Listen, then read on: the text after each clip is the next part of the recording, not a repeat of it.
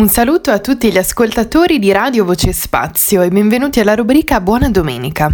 Don Domenico dell'Omo ci aiuta a capire più a fondo il brano di Vangelo che ascolteremo domenica 20 giugno 2021 tratto dal Vangelo di Marco capitolo 4.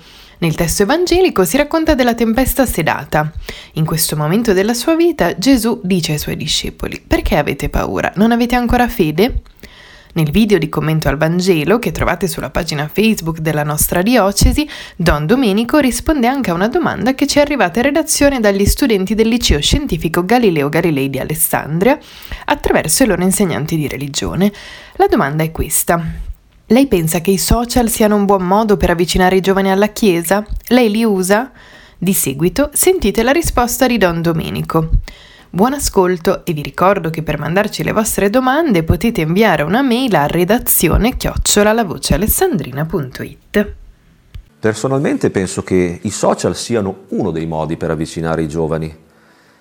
Eh, perché dico questo? Perché eh, i social vanno usati con un certo discernimento e quindi eh, nella marea di messaggi che giungono dai social si rischia di fare confusione, di non riuscire a discernere bene quello che è veramente importante.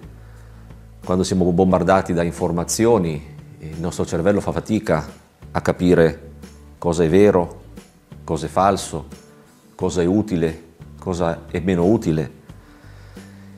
Quindi personalmente sono convinto che i social possono essere uno dei modi per avvicinare i giovani, per comunicare il Vangelo anche.